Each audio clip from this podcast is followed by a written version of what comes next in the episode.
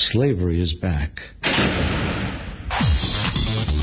Welcome to a place where private business profit from a captive labour force, yet pennies are spent on medical services to a population in which the Indigenous, the poor, and the mentally ill are overrepresented. Where isolation, humiliation, and degradation are facts of life. Welcome to prison. It depends who's telling the story, I suppose. The prisoners would have one view, the people who work in the prison system would have another, and I think it's up to people to decide uh, you know, where, where the truth is. Give government propaganda and the media spin doctors the flick. And check out Doing Time for news, views, and tunes on prison issues from Guantanamo Bay to Christmas Island to prisons and detention centres everywhere. Every Monday at 4 pm on your community radio 3CR. We are still fired up and we're still talking about revolution.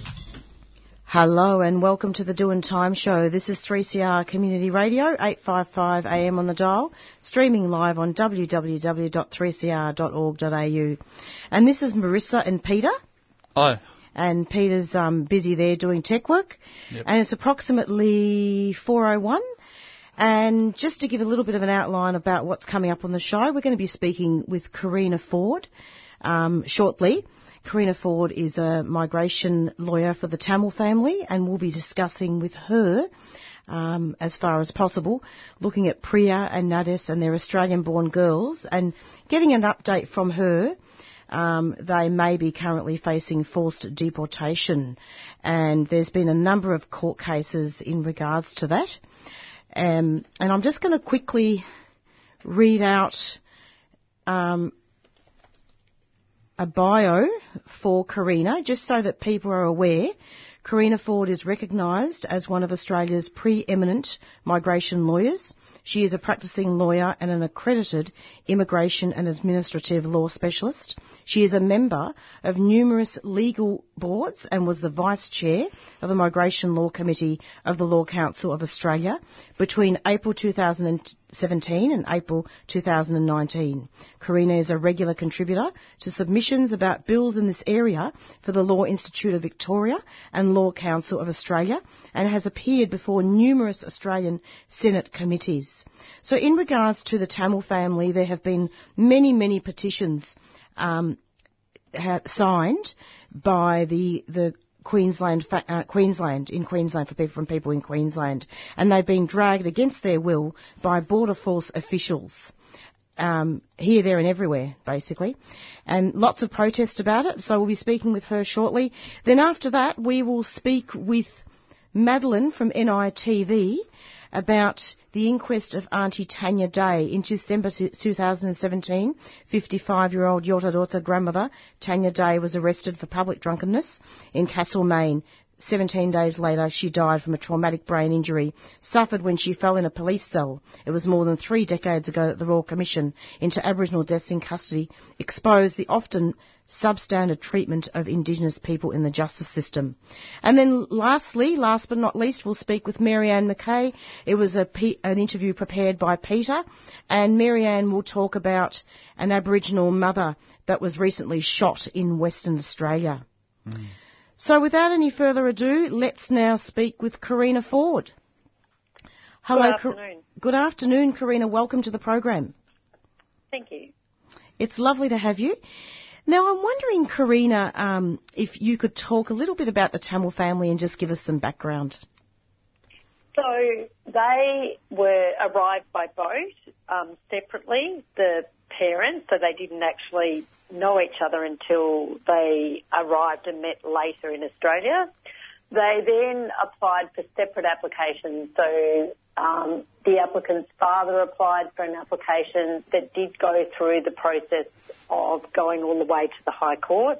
And then the mother and the oldest daughter then applied for a SHEV application that also went through the IAA and then to the High Court. So the case in front of the courts at the minute relates to the youngest daughter who was not included in either of her parents' applications. Thank you so much for clar- clarifying that, Karina. So, so how does it stand for the moment? At the minute, so we, as most people are aware, um, about two weeks ago, the Department of Home Affairs or Border Force went to remove the whole family um, back to Sri Lanka, and we managed to obtain an urgent injunction to stop that removal. Then what happened is we then needed to show the court that we had a case that was worth um, listening to by the courts as to whether there was a potential error made in relation to the removal process. So last Thursday's decision in relation to the interlocutory application was that we do have a case to be put forward. It doesn't necessarily mean we're going to win that case, but at least there's enough there to establish that the matter should be listed for a final hearing. So that's where we're up to at this point in time.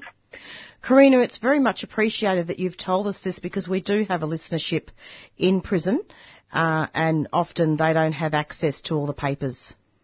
Right, yep. So that's good. So yeah, I mean that's sort of, you know, a summary from there and then what will happen is it will be listed for a further hearing and that date has not yet been determined. And what's the general feeling from the Tamil family? I believe they're at Christmas Island. Look, they've relieved about Thursday's result, but one of the over, I guess, um, distressing issues is that they remain at Christmas Island. Um, they are the only detainees currently at Christmas Island. As um, your listeners may or may not be aware, Christmas Island was actually closed um, prior to the election and can be reopened and was reopened specifically for them to be placed in it. So opened up specifically for the family? Yeah, so Christmas Island has three different types of detention. It has um, a more sort of similar to, say, Villawood or Broadmeadows MITA, and then it also has what's known as alternate detention, which is where they used to place families and other um, detainees when it was being used, and they're at one of those um, facilities. So it's still a detention centre. Um, you don't have freedom to just move around and mix with the community, and it is surrounded by guards. So, and let alone, um, obviously, it's very isolating, just given the proximity of Christmas Island to the rest of the mainland of Australia. And as a, as a, a lawyer, as a, as a helper of, um, of, of refugees in your work, what do you think are some of the main issues regarding prolonged detention and regarding in regards to health? I, I mean, through my experience, not only with this case, but with yeah. many cases where people have been in detention, it, it has two impacts. It can have both a physical health impact, um, particularly in certain circumstances where they're young or old, or alternatively they um, have pre-existing injuries or have injuries occur within the detention system. But the other thing is the mental health impact. There is no doubt that the longer someone spends in detention, that it has a greater um, deterioration on their mental health. Absolutely. And I'm aware also, I realise that we do need to be careful about discussing legal strategy. However, you know, are you able to to say, um, Karina, if what is the Tamil family on a visa at all, or is it just that they've been given a stay until the hearing happens? How does that work? Yeah, they, currently they do not hold a visa, which is why they are detained. There would be the option for them to be considered for a visa, um, like many others in this circumstance are. But unfortunately, at this stage, because they do not hold a visa, they have been detained. And that is required under the Act. It's just that there is that option open there to consider them for a grant. So at the moment, just to clarify, so they're waiting, the family are now waiting for another court date to work out whether they can or cannot stay in Australia. Yeah, just remembering it does very much relate to one child, the current application. Yeah. So, yeah. Okay, so one child because she's Australian born, correct? It's not really just relating to her. It's actually, I mean, that's one element, but that's not really what the court case is about. It's about the fact that she has not had the um, protection visa process undertaken in relation to her, and it's our view that that is required to be done um, in accordance with the Migration Act. So, generally speaking, the department doesn't split families, so which we hope does not occur in this case, and that is why the family unit remains together. Okay, well, well, that's that's good to hear, isn't it? That that the family hasn't been split. Yes, yeah. Well, it'd be pretty detrimental to all those involved if that was to occur. To occur, let alone, I think one thing that's quite unusual about this case um, is the sheer amount of media attention and support it actually has had from the Australian community. I fully appreciate not everyone supports it. I've heard that, but I would actually say that overwhelmingly the support has been positive in relation to the family. Um, maybe because there's children involved, but also maybe giving people a, a better understanding of what the current process is for people who do arrive by boat and that it is drawn out, and there are a lot of um, grey issues with it. It's just not a black and white matter. I have often asked, actually, a few refugee advocates about this, and I've never really asked someone in the legal profession this particular question, and you don't need to answer it, you know, you don't have to answer if you don't want to. But I'm wondering what is the situation when you hear things that the coalition government says about people not being recognised as refugees when they come by boat. Is this applicable to the Tamil family? There, I mean, the minister's position on this is that they have not, that the parents have not been recognised as refugees and therefore they should be removed. Our position is, well, firstly, that the oldest the youngest child hasn't been assessed at all as to whether she is a refugee, and that should occur. And the second part of it is that their circumstances have actually changed a lot since they arrived. In particular, the exposure of of the media attention puts them into a different category. Um, I'd also add to that too that the minister has a power to consider applications that fall outside the um, whether or not someone is a refugee, and that's called the public interest power. And this is a public interest power, and I have mentioned before on other um, media that it's not a national interest power. And so, therefore, you can have other cases that fall within it. For example, you know, it might be of a humanitarian nature, a compelling reason nature. Um, you know, Australian support nature. It's not limited to just looking at whether or not someone is a refugee or not. So it's it's it's again that sort of there's a lot of um, elements to determining it, but in particular with the child, we would say she has not even had that benefit of having had her application assessed as to whether she is a refugee or not. Karina, thank you so much for coming onto the program. It's been lovely having you. Do you have any final comments to make before we finish? No, that's um, all, and thank you very much for having me on. Yeah, basically, we invited you onto the show because we focus particularly on people that have been deprived of a voice, and we felt that it was important to to get the information um, from from the lawyer of the Tamil family. Great. Thank you very thank much. You. Thank you. Take care. Bye. Bye bye. Bye. And that was Karina Ford, migration lawyer, speaking about the Tamil family, and let's hope that the family is not deported and that they are able to stay um, in Australia. It's approximately 4.13 and we may be speaking hopefully with Madeline from NITV, but in the meantime, Peter, did you want to put some music on maybe? Yeah, sure. This is um, Mia Dyson with um, Lonely. Beautiful. One, two, three.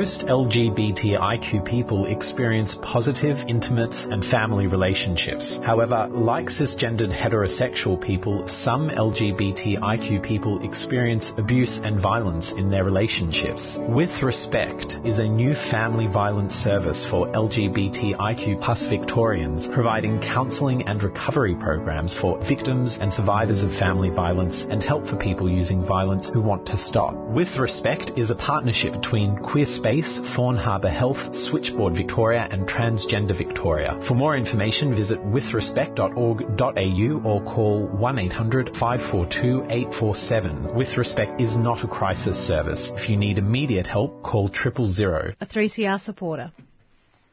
And you're back with the Do Doing Time show. Just a quick announcement to listeners that Madeline is ill from NITV and she is unable to make the interview today. However, we will be doing some extensive coverage. Peter and I will be doing some extensive coverage about the Tanya Day inquest as the weeks go by, in particular about police investigating police. Now, Peter's now going to bring you an interview with Marianne McKay, Aboriginal activist from WA, in regards to an Aboriginal mother being shot in Western Australia. Lawyer says systems and protocols need to be investigated following the shooting of Aboriginal mother in Western Australia. On the on the line we have Marianne McKay, Aboriginal activist from WA, who's a regular guest on doing t- on the Doing Time show. Oh, how are you, Marianne? Yeah, good brother. How are you? Hello, everybody. Um, so welcome to the program. Could you tell us what land you're from? Well, I'm a Nyunga, Bibbulmun Yorga from the southwest of WA. Yep. Uh, from limited media reports, can you briefly tell us, our listeners, what happened with the shooting of this Aboriginal woman? And we also know another woman, Miss Stew, died in custody recently as well. Yeah, well, um, what they've said, because there's a lot of conflict surrounding um, the actual facts of, of the incident, yeah. um, what they've said is that um, there was a Aboriginal woman um, holding a knife and police, the only way that they thought that they could disarm her was to shoot her. Um, and tragically, she lost her life. Um, you know, she was rushed to hospital um, where she passed away. And it, um, what's really tragic about the whole thing is that we've got a number of incidences right around the country involving non-Aboriginal people, mm. you know, wielding knives, um, and they were, you know, disarmed by the officers or by the public, as we saw in Sydney. And so what we're, you know, just struggling to come to terms with is the fact that there's so much police brutality in this country that it seems that the police can pretty much treat our people the way that they want um, you know, it doesn't matter what the facts surrounding the case are. They will just come in and, you know, just become trigger happy officers. And it's really disgusting in my view that you can have a number of police officers, because reports say there were six to eight officers, oh. um, with one lady, um, with a knife. And, you know, it's my understanding, um, that, you know, police are trained in restraint. So for a number of officers, you know, to not be able to disarm someone with a knife, whether it's a man, woman, child, um, I just don't understand that at all.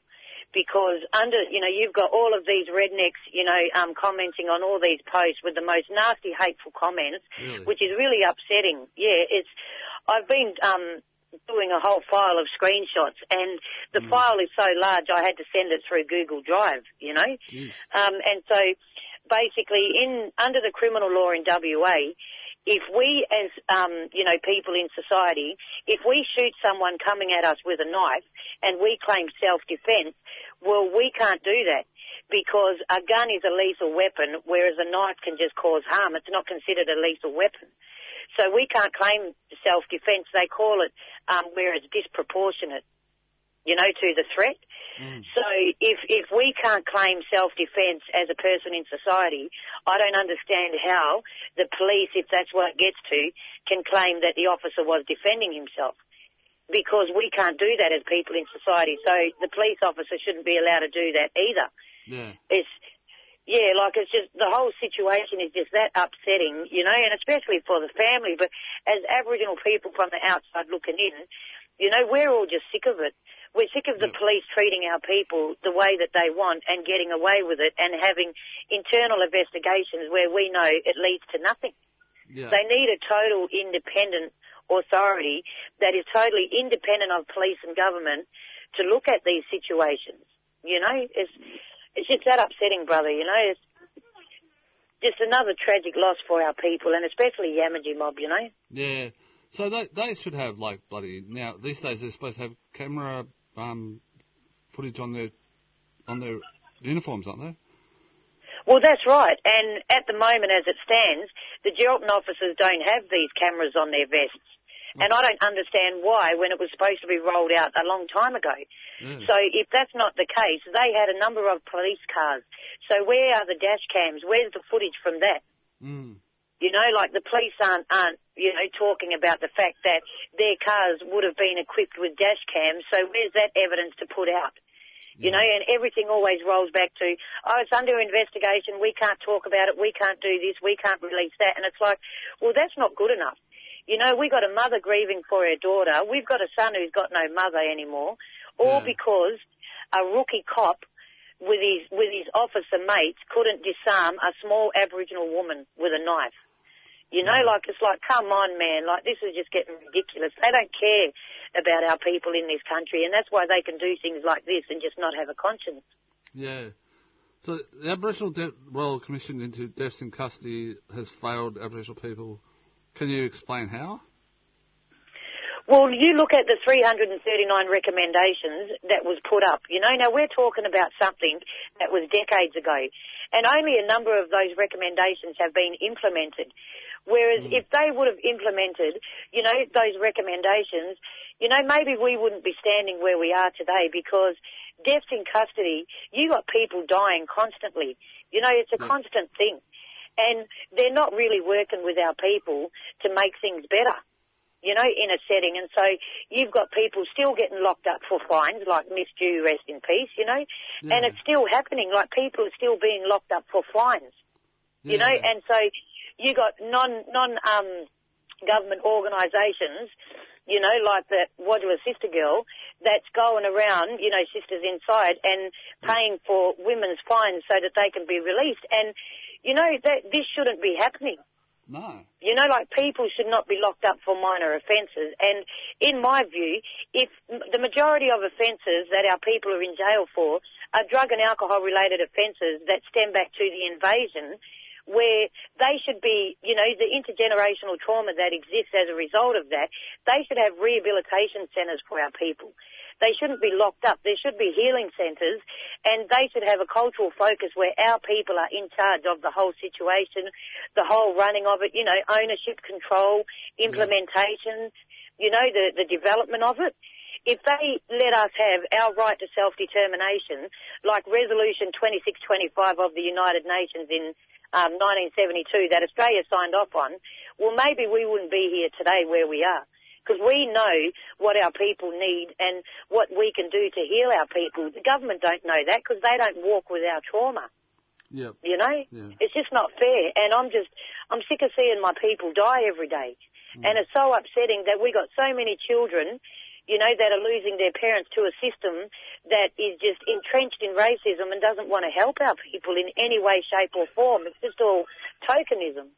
Yeah, yeah. Me and Rissa and I went to um, Miss Day's, um, you know, um, coroner's um, court there, and it's just like, you know, um, the police laughing, and it was just really terrible. Yeah, the police don't care. Mm. You know, it's, they honestly do not care. The system honestly doesn't care. Otherwise, we wouldn't be where we are today. The amount of money that the government throws around, you know, and makes non-Aboriginal society think that they're giving to our people, it does nothing if proper developments of programs aren't put in place. And if our people aren't at the top, you know, constructing all of this, well then it's just a waste of time and money. Yeah. You know, it needs to be us. It needs to be us leading the way, you know, for our people, and it needs to be us organising all of this because how can you have someone who doesn't have the passion for the situation deal with something? They don't care. It's just tick a box. Yep, we got our KPIs. Yep, where's the next round of funding? Like they hmm. honestly don't care. Yeah, it's Yeah. a job. And it's just, well, it's at that point where I fear for my children. Yeah. You know, like we do the best as we can as as parents, you know, to raise our kids properly and make sure they're safe and provide for them. But what's going to happen when my kids are older and out there in the environment where I can't protect them as mother? Mm. You know, it's not fair. Like it's not fair at all. And this is our country. These are our lands. And we're forced to be downtrodden and oppressed time and time again because they won't put funding in places that our elders and our leaders tell them to. They're just not listening to us. Yep. Oh, Marianne, is there any other final comments? Like, um, I know you're busy at the moment. Oh, that's all right. It's a weekend with the kids. Look, um, yeah, no, I just want to send my my deepest condolences to the Yamaji mob. You know, and just let them know that their support right around the country from all our mob. You know, everybody's just just throwing their support out, and I think that you know the the government really need to step up, and there needs to be positive meetings put together with all the Yamaji mob and also all blackfellas around Australia. You know, with government. And we need to have the elders and the leaders from those communities at the table, not the ones that sit in government that will speak with the government's tongue. You know, these need to be culturally mandated people from each of the communities that they're speaking to. Yeah. You know? Yeah, and um, I just want to remind everyone too, you know, that the John Pat Memorial Day there, we're having that tomorrow, Sunday, so by the time um, this program will air, we would have already had that event. But Yeah. you know, it's just that ever since, you know, that young man um, was tragically killed by the police in Roebourne, there's been no successful prosecutions for deaths in custody. And I think that the rest of Australia, you know, they need to look at the facts surrounding all of these cases and ask themselves why. Why is this happening? You know, because if they're not going to listen to us as Aboriginal people speak, they need to look to the facts themselves. Yeah, nothing's been implemented from the Royal Commission either. Like, that's John John Pat. Um, that started that, didn't it? And then nothing Yeah. happened. Yep, no, no, we're still basically where we were when the Royal Commission was held. And, you know, our elders back then and our people and leaders back then fought really hard for that Royal Commission. And it's like it's just another report that's been filed away, used for toilet paper in the government's, you know, house there. Yeah. Yeah. All right. Thanks. Yeah. Thanks very much. Um, well, thanks for um, yeah, giving us your time. Yeah, no, no, wor- Uh, that was Marianne McKay from um, Western Australia, a very strong Aboriginal woman. And you're back with the Doing Time show. So yeah, you just heard, as Peter said, you just heard a pre-recorded interview with Mar- Marianne McKay, who I really miss actually. We've done some fantastic work with her, and in fact, she Marianne came in last year, I believe, during the sustainability conference. So we're going to be reading out a few things now and um, looking at some material in regards to the trees presently, but Peter and I were just discussing off air about looking at John Pat. So I'm going to read out quickly a communique um, produced by the Indigenous Social Justice Association Melbourne. Remember John Pat, who died in Roebourne, WA, on 28th September, and the anniversary is coming up this weekend, I believe. 1983, 36 years ago, remember all victims of state sanctioned genocide in so-called Australia. The genocide has never stopped. There have been more than 412 further Aboriginal deaths in custody since the Royal Commission into Aboriginal deaths in custody handed down its findings nearly three decades ago. 16 year old John Pat died after a fight erupted between drunken, off duty policemen and local Aboriginal people. Young John was merely passing by when he was drawn into the melee by police. John was arrested and on arrival at Roebourne Police Station was dragged feet first from the police wagon, his head hitting the concrete with great force. He later died of severe head injuries and his death sparked national protests which led to the charging of some of the officers involved. Surprise, surprise, they were later acquitted. In New South Wales, the family of um, Eddie Murray and Aboriginal people in general were still reeling from Eddie's killing in Wee-Waa police cells. The Murray family persisted in their fight for justice and eventually a coronial report stated that Eddie was killed by personal persons unknown, although given that he was in custody at Wee-Waa police station, it is not too difficult just had, to see just who had killed him. The killing of John Pat caused national protests that lasted for many years. The Murray family were already campaigning for a Royal Commission into Aboriginal deaths in custody and joined in the National Day of Action on the 28th of September each year to highlight not only the death of 16-year-old John Pat, but the killings of many young Aboriginal people at the hands of the authorities.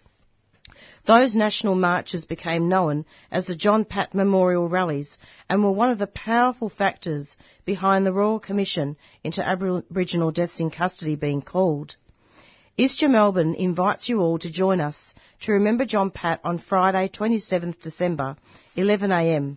It's crucial to commemorate the deaths, murders in custody of John Pat, Eddie Murray, TJ Hickey, Mark Mason, um, Veronica Baxter, Miss Dhu, Mulrunji Doomadgee, Mr. Ward, Miss Dhu, David Dungay, Tanya Day, Harrison Day, Eric Whitaker, Wayne Fella Morrison, Patrick Fisher, Mr. King, Seth Carlton, and all families who have been denied any form of justice by this illegal regime delivering its state-sanctioned genocide overseen and condoned by state and federal governments. And I believe that this particular action is going to be at the old GPO in the city. Oh, yeah. Yep. Um, the old GPO in the city on Saturday. And if anybody wants to um, see any further details, uh, just Google ISJA, Indigenous Social Justice Association Melbourne. But it was important to really talk about that background. Yeah, yeah, that's true. Um, we'll just go to an announcement, hey? Yep. Six years I've been in desert. Beyond the Bars is 3CR's annual prison project, giving voice to our Aboriginal and Torres Strait Islander inmates right across Victoria. It's good to be here because uh, Aboriginal radio and um, you don't really get to do this much. Brings us all together. Time, you'll get your time to take that first step out that front door to freedom beyond these walls. Make sure and I just want to say thank you to all of you for giving us the opportunity to speak on air. The reason, the bigger the calling. Make your commitment and watch things unfold. And you can listen to audio from this year's broadcasts and previous years as well.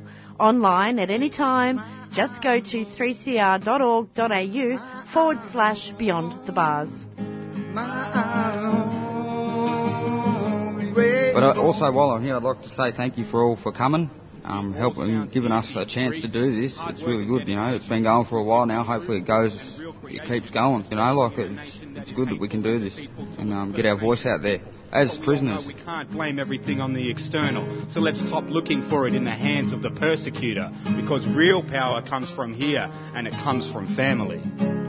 If you would like us to post you a free CD, contact the station on 03 9419 8377.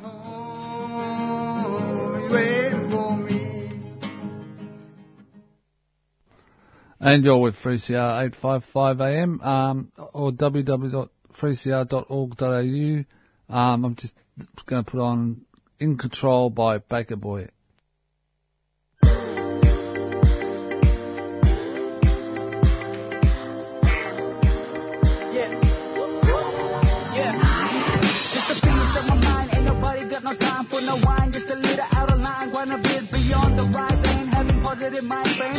Nilidin ko ang iling marchiwa Firnayan ka nito tigin yan minyal ulay. It's not about fame Kicking goals, opening doors a new era, making sure it's correct Not an error,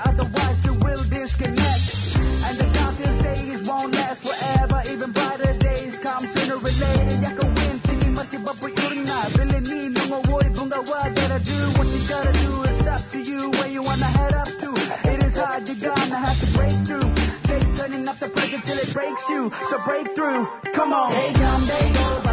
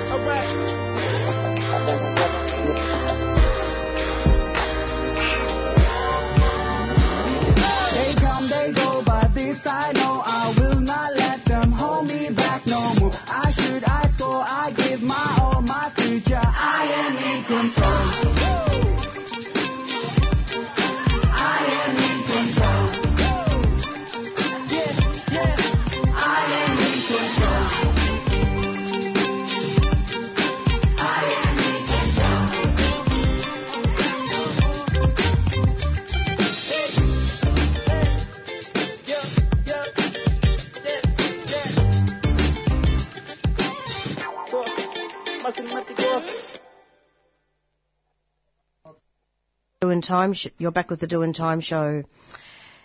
Going to be giving you just a little bit of an update about what's happening with the sacred trees, and listeners may recall that we have interviewed quite a few people about the trees. We've interviewed Lydia Thorpe, we've interviewed Mariki, we've also interviewed DT as well, and campaigners and traditional owners.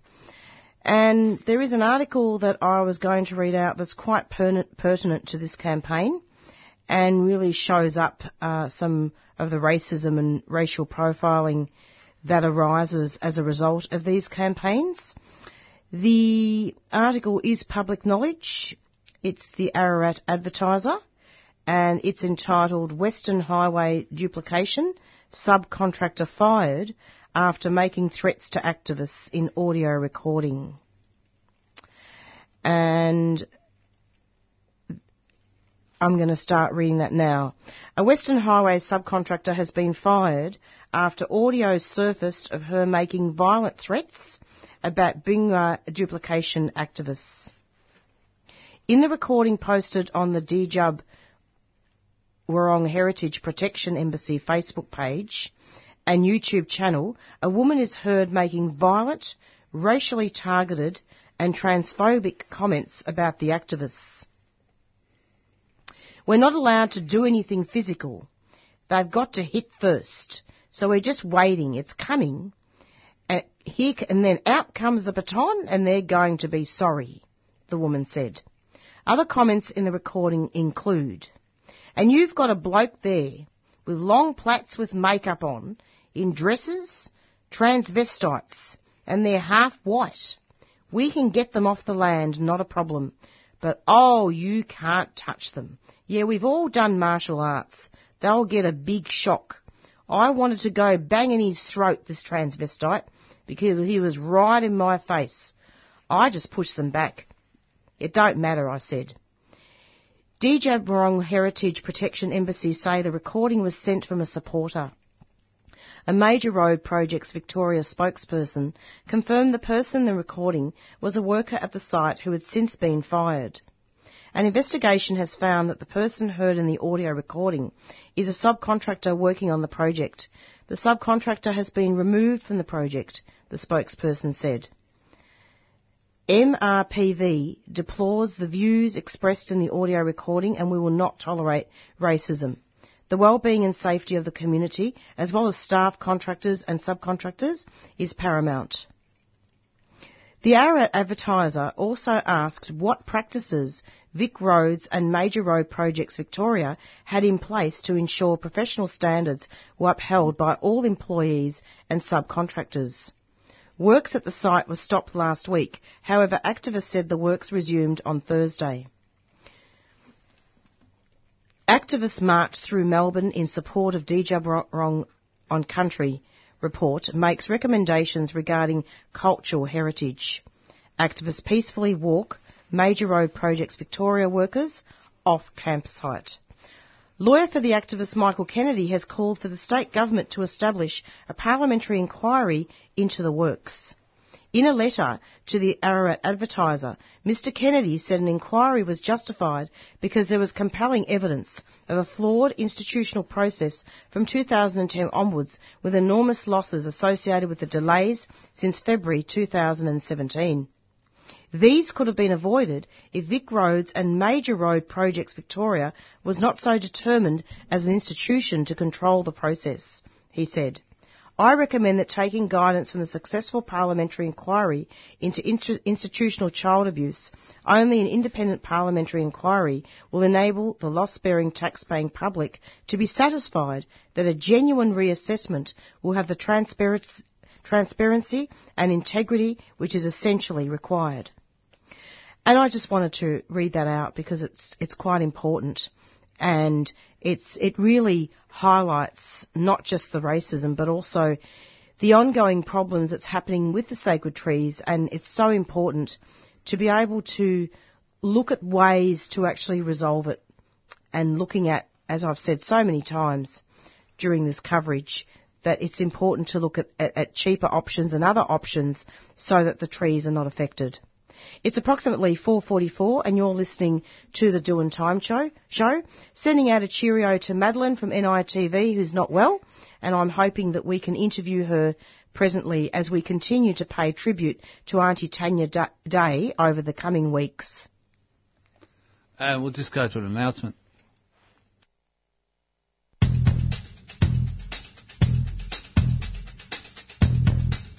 October the 28th to the 31st, some of the worst climate criminals will be gathering for the International Mining Conference, IMARC, at the Melbourne Convention Centre.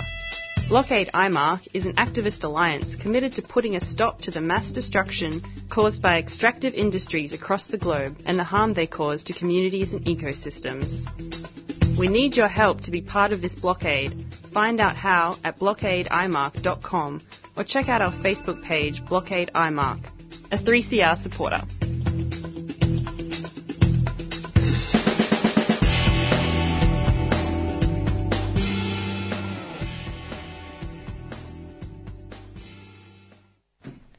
And we're now going to be reading out an article from the West Australian. And just before I get into that, um, I'll talk about that in a second. This is really important to be reading out articles because often what can happen is you've got people in detention and people in prison that actually don't have access to, uh, you know, may not have access to the papers, are not able to get access to media. So this is a very, very important part of the show to now and then do some literature reviews. And this article is entitled Miss Dhu's Grandmother Carol Rowe joins Geraldton protest over fatal shooting and that was Wednesday, 18th September 2019. Police fly the Aboriginal flag at half-mast in a show of sympathy for the loss of Joyce Clark as a woman involved in the protest holds a sign. Police fly the Aboriginal flag at half-mast in a show of sympathy. Really surprised at that. Um, Did they? that's what it says in the in the in the paper. The grandmother of a Yamatji woman who died in police custody has joined a protest over the alleged police shooting death of a woman in Geraldton last night. Carol Rowe, whose granddaughter, Miss Dhu, died from septicemia and pneumonia in August 2014, three days after she was locked up in South Hedland, said she was devastated to hear about the death of 29-year-old Joyce Clark. The circumstances leading to Miss Clark's death are under investigation, as per standard protocol with an alleged police shooting. Miss Rowe is one of about a hundred people protesting outside Geraldton Police Station, where officers lowered the Aboriginal flag in sympathy for the loss. I couldn't sleep, Ms Rowe said when she heard the news of yesterday's death. We all want justice and we want the police held accountable. Geraldton Police Station officer in charge, Senior Sergeant Jackson Scragg, briefly addressed the gathering and asked them to keep the protest peaceful. Others at the protest described Ms Clark as a happy-go-lucky girl. Charmaine Papertalk Green said she convened the protest because the community needs to know we're distressed. We're asking, where were the tasers? Where was the pepper spray? Where were the dogs? Why was a gun used? She said. Protesters have asked that the investigation into the fatal shooting not be carried out by police, but another investigative authority. They also claim mental health services for Aboriginal people are inadequate.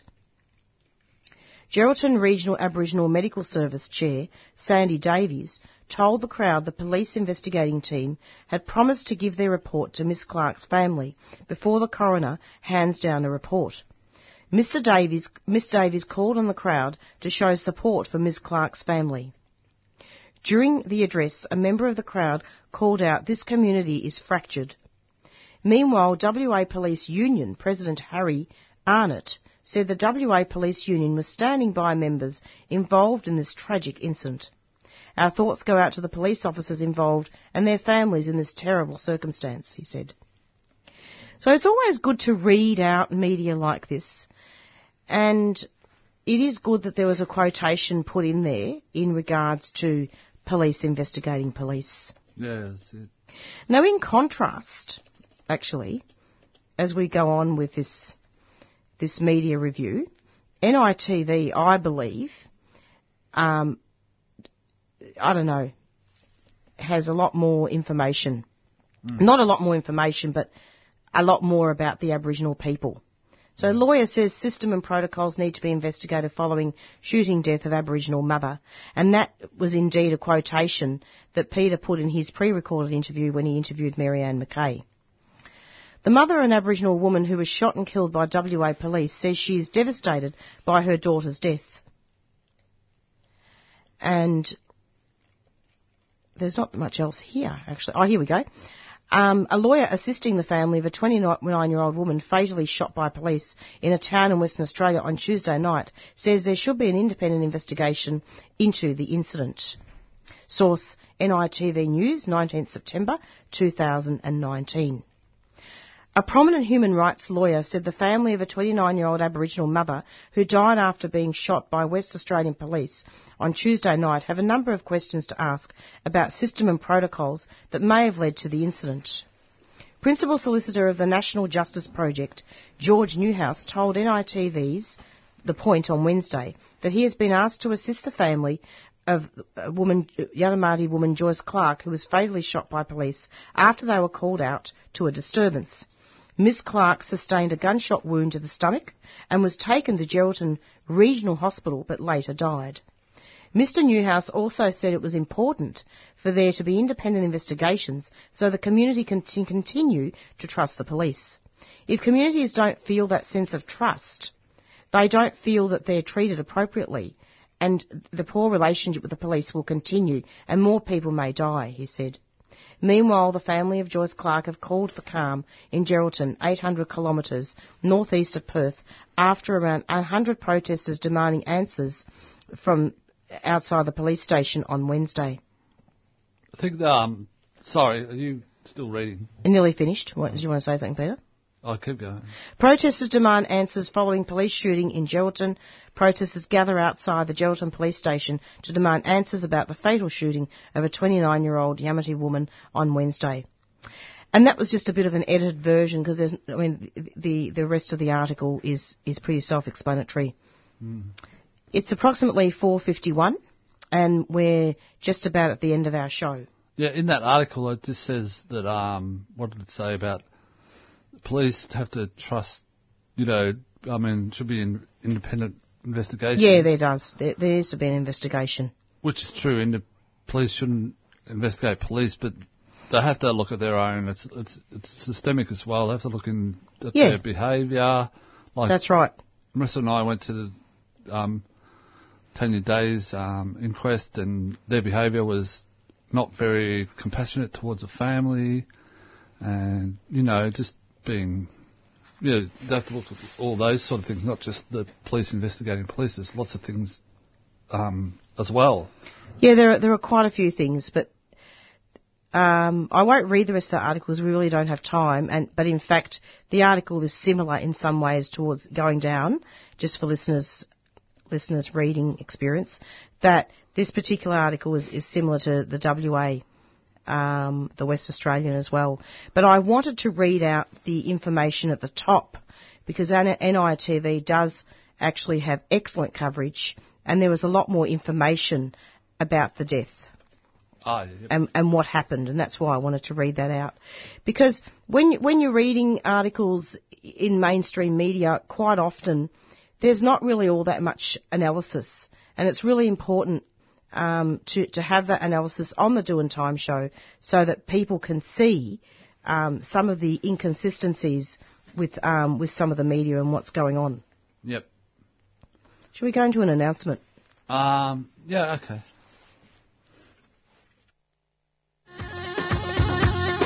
3CR are selling kafir Palestinian scarves in support of the last factory that produces them in Hebron, Palestine.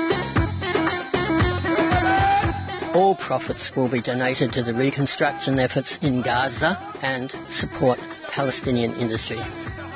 These are traditional scarves available in red and black, or you can choose from a modern design. Go to 3cr.org.au slash shop to buy online or drop into the station during business hours. And you're and you're back with the Doing Time show, and it's now we're just about to say goodbye. We have about three minutes left of our show. Um, Beyond Zero is coming up next, and tune in every Monday from four to five p.m. for the Doing Time show. And thank you so much to Marianne McKay and also to Karina Ford, our guests on the show today. Thanks Yeah, so much. Thanks. Okay, see Bye-bye. you, everyone. See you next week. Bye-bye. Bye.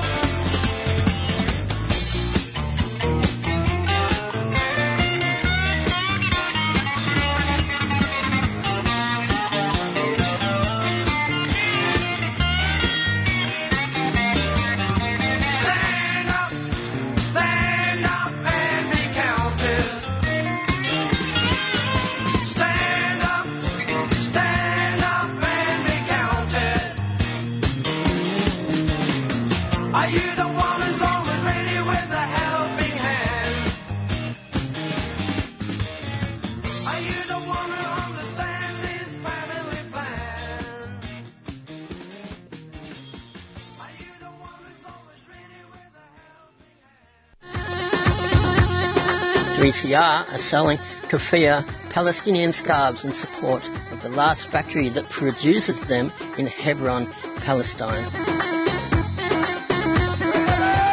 All profits will be donated to the reconstruction efforts in Gaza and support Palestinian industry. These are traditional scarves available in red and black, or you can choose from a modern design. Go to 3cr.org.au slash shop to buy online or drop into the station during business hours.